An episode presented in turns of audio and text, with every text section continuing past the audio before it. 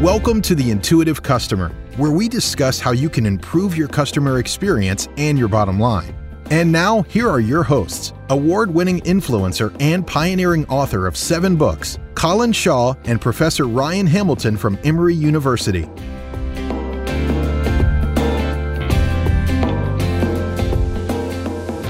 If you take a step back and you go, well, hold on, we're trying to sell these vegetarian products to this group of people, then who are the key influences in that area? Because actually, if you can get them to turn around and say, this is absolutely wonderful because they've got the credibility, then you are using those influencers to sell your product and service.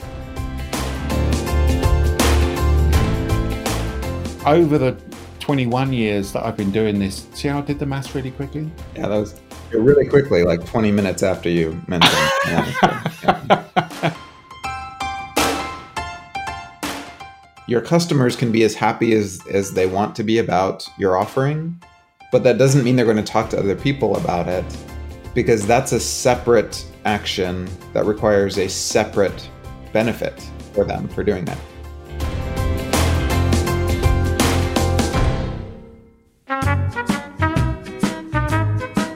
Ryan, we've got a business problem, a pickle that um, somebody's written into us with, and the listener is uh, is John, and he is starting his own company, which is really good. John, really exciting journey. John. He's got this really good idea. I'm not going to get into the, the product or service that he's he's looking to sell. The heart of his question is this, which is how can he get other people to sell his product for him? there's obviously direct sales and you know over the web and sales reps and all those other usual things but his question is is how can he what other channels are there that he can use to get other people to sell uh, sell his his product and service and I thought this would be uh, an interesting one to um, to get into and to list down the various different ways. Agreed. Makes sense. Yeah.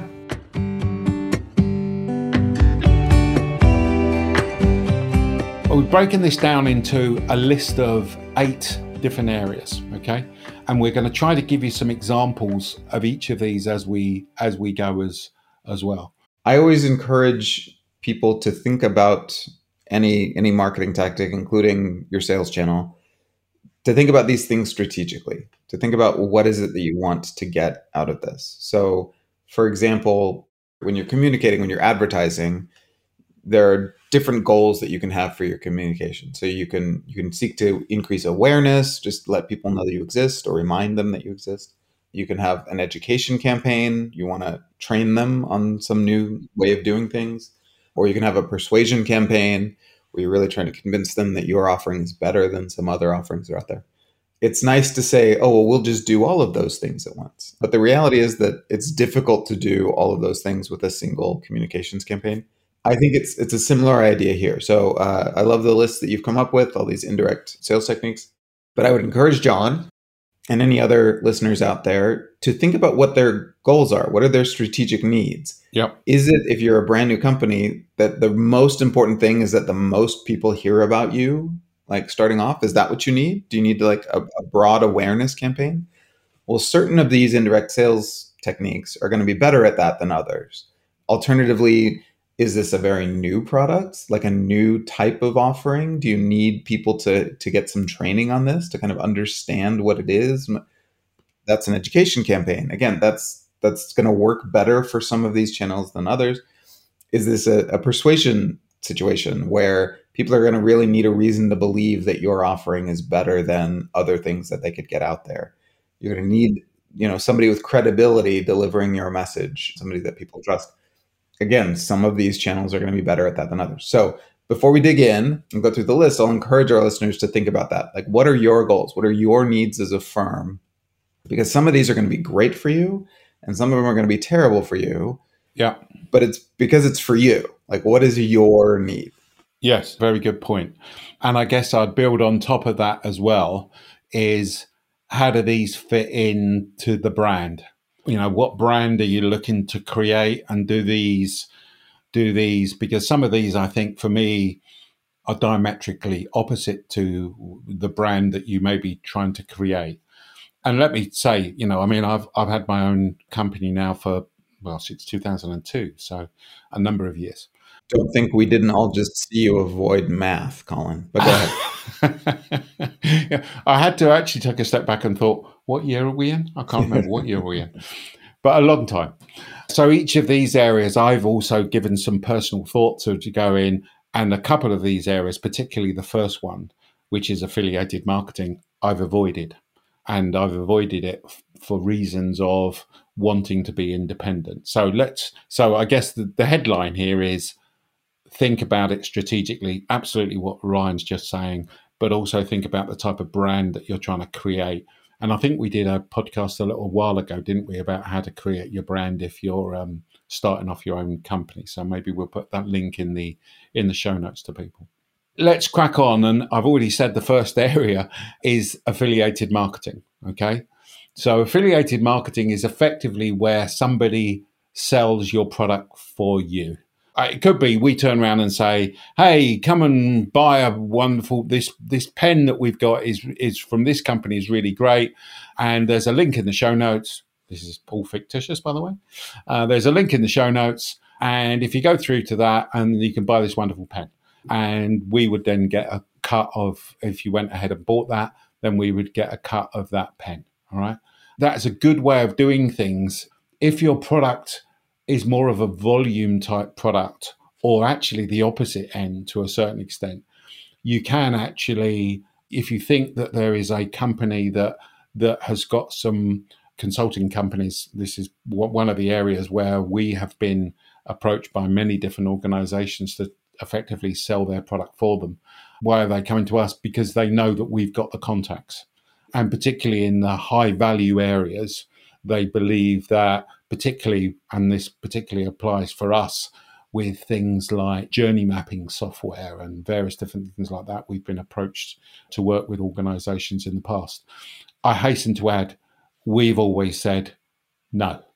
That it goes back to that sort of strategic bit and that planning bit, which was about the brand, which is the reason we've always said no to this, it is because we value our independence and we don't want to be turning around and saying buy this system as opposed to buy that system because we actually would just like to be saying to our clients you need some you know we would recommend you need some journey mapping software or whatever it may be but we're not experts in this because we're trying to be focused on on what we do well and not try to push something to a client that they may not want and may not be the best for them, to be totally honest with you. Let me tie what you just said back to the earlier point. So, from your perspective as a consulting firm for Beyond Philosophy, part of the value proposition that you're offering is independence, right? You wanted to maintain that because it's something that your clients would value. They know that they can trust you and your recommendations. From the perspective of the firm selling the software, the reason that they wanted to partner with you is because of your credibility. So you have you have contacts, but then you also have credibility, and so they would be using you, assuming you were willing to do that, for awareness, maybe, but mostly for credibility. And so affiliate marketing can be a way of pushing this kind of persuasion message. There's there's other types of affiliate marketing though that are mostly about awareness. I saw an Instagram video just a few days ago where somebody was was promoting like a um, kind of a DIY business model. By the way, if you're getting your your business models from Instagram Reels, probably not the best. But this yeah, you talk about uh, credibility. This is a, a passive income strategy where you just go on Amazon and become an affiliate marketer for them, and then you just you find links of, of to products that sell for a lot of money, and then you create a Pinterest board and then you just include all these things in there. And then if anybody's on your pinterest board and then clicks through to buy that thing then you get some money as an affiliate that's offering no credibility at all right? This is an anonymous person who created a pinterest board that's mostly going to be full of stuff from amazon but it might work for awareness right? And so affiliate marketing can serve multiple aims. Again what is your goal? That's going to determine what type of affiliate marketing plan you would you would engage in and uh, how you do that. So let's get on to number two because number two sort of similar ish to affiliated marketing, but it's referral programs. So the example I would give here is we get frozen meals delivered to our house that are basically all plants. Okay. We're constantly being asked to refer our friends for 20 quid or, you know, $25 or whatever it may be. And did you write back to them and let them know that vegetarians don't have friends? they don't. Yeah, But well, they do. They have lots of cows, and people. and sheep. I guess that's true. But it's the classic referral, the referral program, and I think for me the same thing applies. So they're trying to use obviously your contacts, your knowledge. They're trying to spread their message and they're trying to use the credibility because they know that if I turn around to them and say, "Hey, this is good, and we have this, etc., etc." And again, from our business perspective, we've had people that have asked us to do referrals to them, and again, we've not done that for the same reason. So I think referral programs again, and let me be clear, I'm not knocking any of these at all. Okay, these work, but it goes back to your very good point at the very beginning, Ryan, which is it's got to be done in the right place for the right reason. And John, if you can get, and this actually comes onto the third area, actually, which is influencer marketing. Okay, and this is obviously something that's grown up over the last few years. If you take a step back and you go, well, hold on, we're trying to sell these vegetarian products to this group of people, then who are the key influences in that area? Because actually, if you can get them to turn around and say, this is absolutely wonderful because they've got the credibility, then you are using those influencers to sell your product and service for you. Does that make sense? Absolutely. Yep. So, influencer marketing is the third area. The fourth area, which I think starts to get into some really interesting parts, because this is where you start getting into the business to business area is where you're co branding with people. Okay. And some examples of this that I would give would be Nike and Apple, where you're starting to see both brands very sort of close together. The other one I was thinking about as I was preparing for this is Intel Inside. Yeah. And when you think about, if you think about Intel, I think it's an interesting case study because the reality is is that most people didn't realize Intel could be anybody. So forget the whole campaign for the moment. If the campaign didn't exist, most people wouldn't have a bloody clue what processor was in the unit and would have placed no value on it. Even after the campaign, people have no idea what a microprocessor is or what it does. They yeah. just know that Intel means it's good.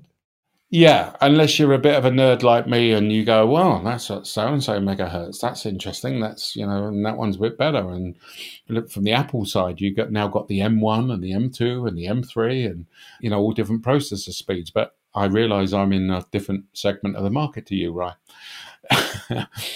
but what they clearly did was they recognised that whilst they may still be selling their processor to IBM and whoever it was at the, the very beginning, that they needed to co brand it to provide some value. Otherwise, they would just be a commodity. So that's where they started to put the stickers on and come up with the audio branding, etc., etc. So when you're co-branding a product, that can absolutely be really powerful as as well.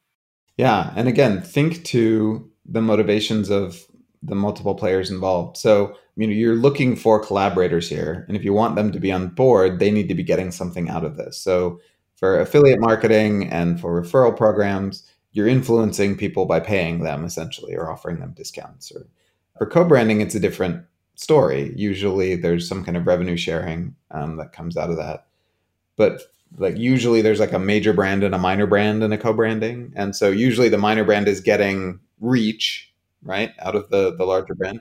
And the larger brand is getting something.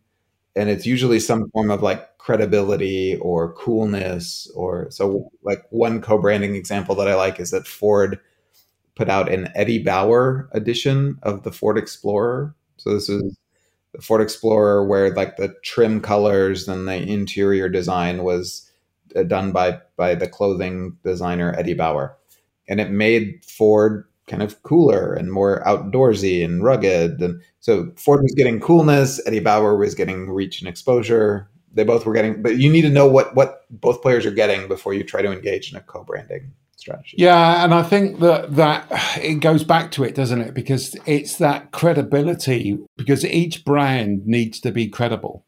So you can imagine Ford doing a co-branding with Bert Scroggins. Yeah, uh, you know that well-known person, Bert Scroggins. Yeah, the Scroggins mobile. Sure, we've all heard of that. but the point is, John, unfortunately, you're not going to be able to do a deal with the Apples or the Nikes or the Fords or whoever in this world because, unfortunately, mate, you don't have the credibility yet to be able to do that. So each of the brands have got to get something out of it and for me, ideally, it's attacking a slightly different market. And the reason you're co branding is because you're in an adjacent marketplace and maybe there's a little bit of overlap between the two. But actually, one and one doesn't make two, it makes three in that co branding. And that's the, in, that's the important aspect of it.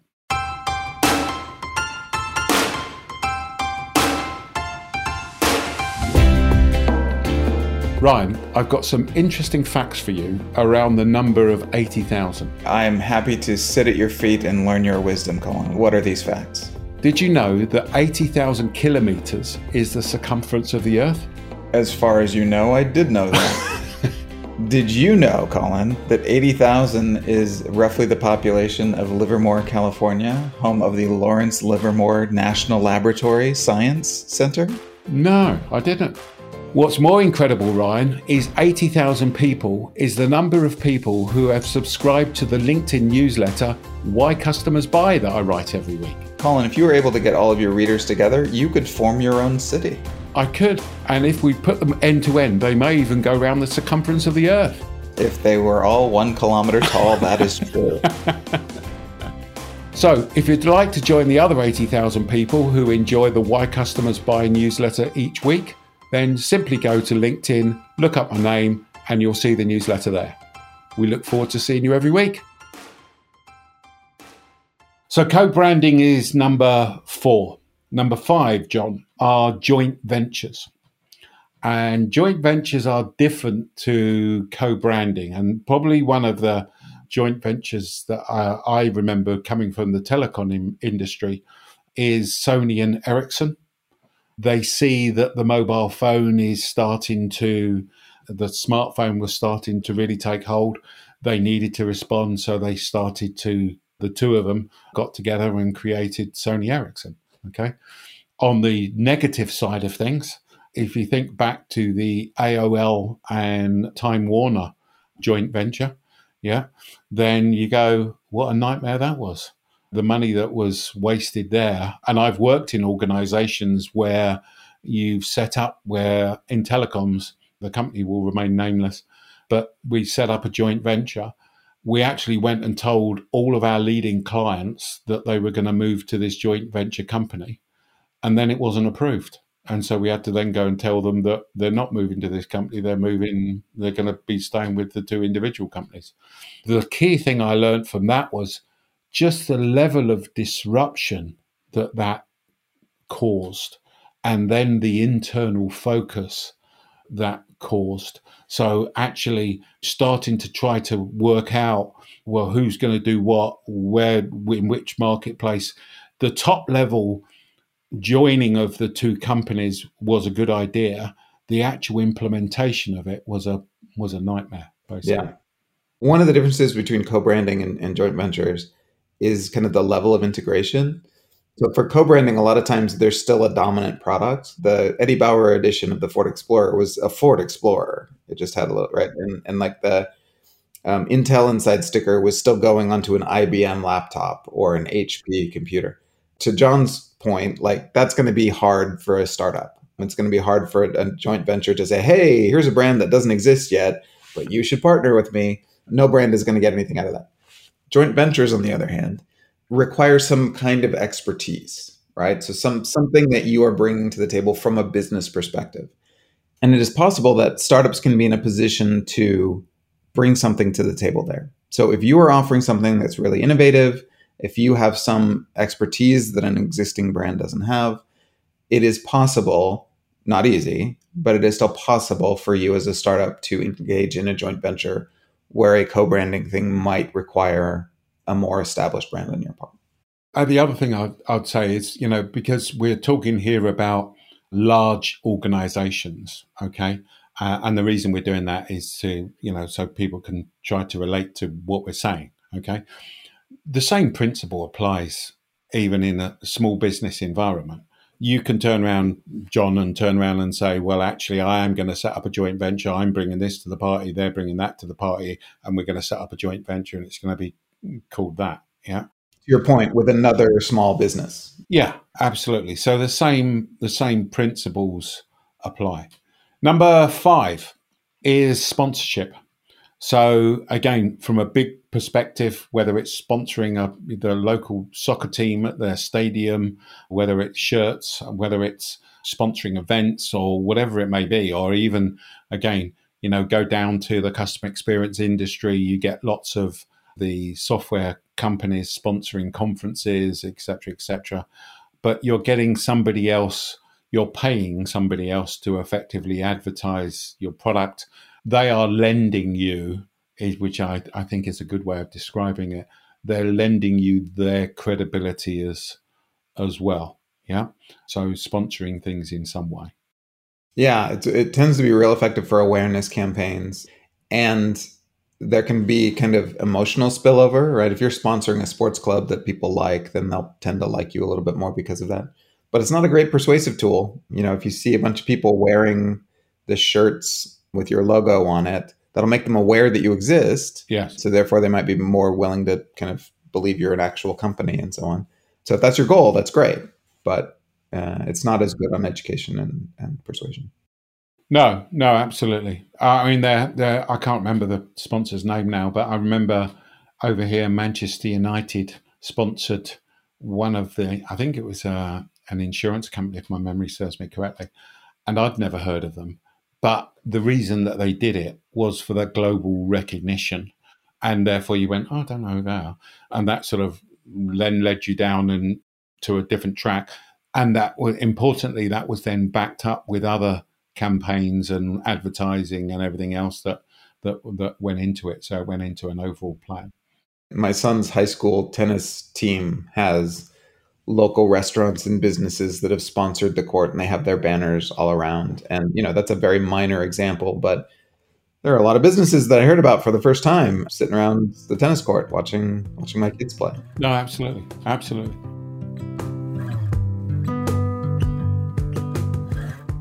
The seventh one is testimonials and reviews. So, asking somebody to give a testimonial or review. We do that on this uh, podcast. And if you haven't done a re- testimonial or a very review, that would be absolutely wonderful if you could. Oh, that was nice, Colin. Always be closing. Always be closing.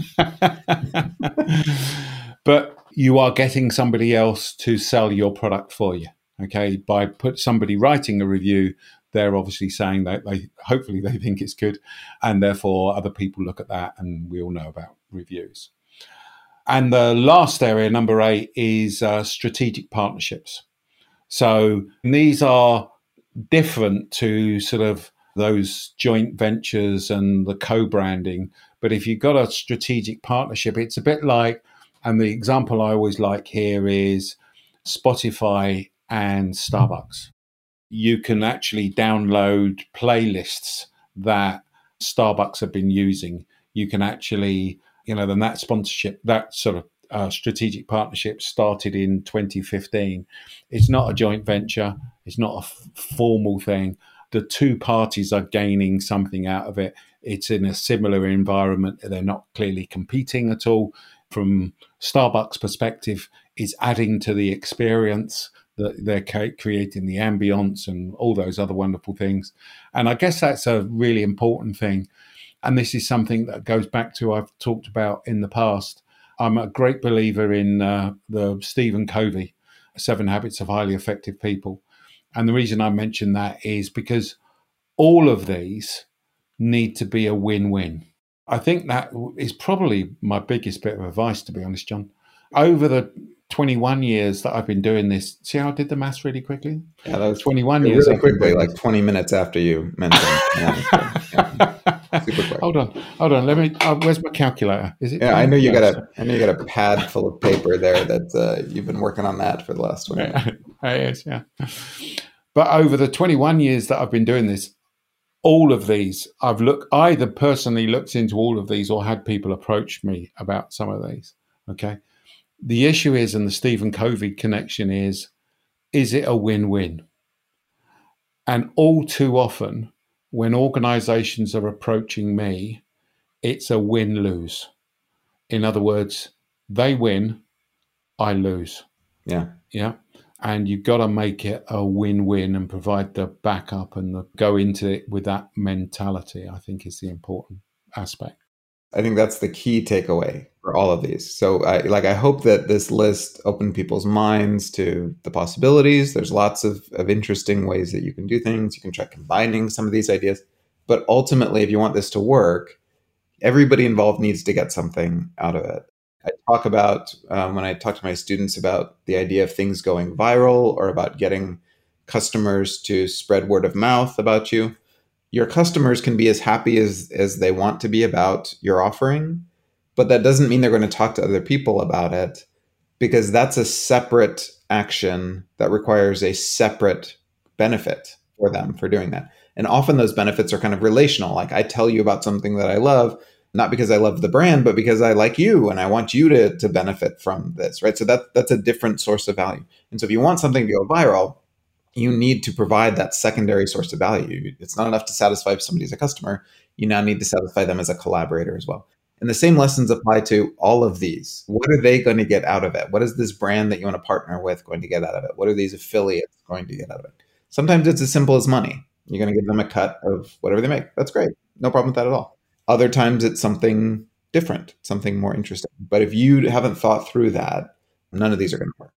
Sure. In fact, I should actually amend what I've just said because it's not just win win, it's win win win. Yeah. Customer needs to so get something out of it. The customer needs to get something out of those things as well. And again, what you're trying to do is you're trying to make sure that one and one don't just make two, it makes three. And the customer gets that benefit as as well. And I think in all of those, when done in all of those examples, when done correctly and the most successful, that's when you get the win-win-win basically.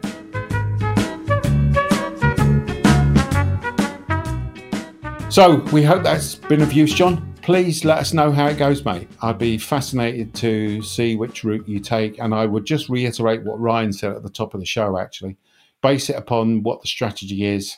Think about what the brand is that you're trying to create.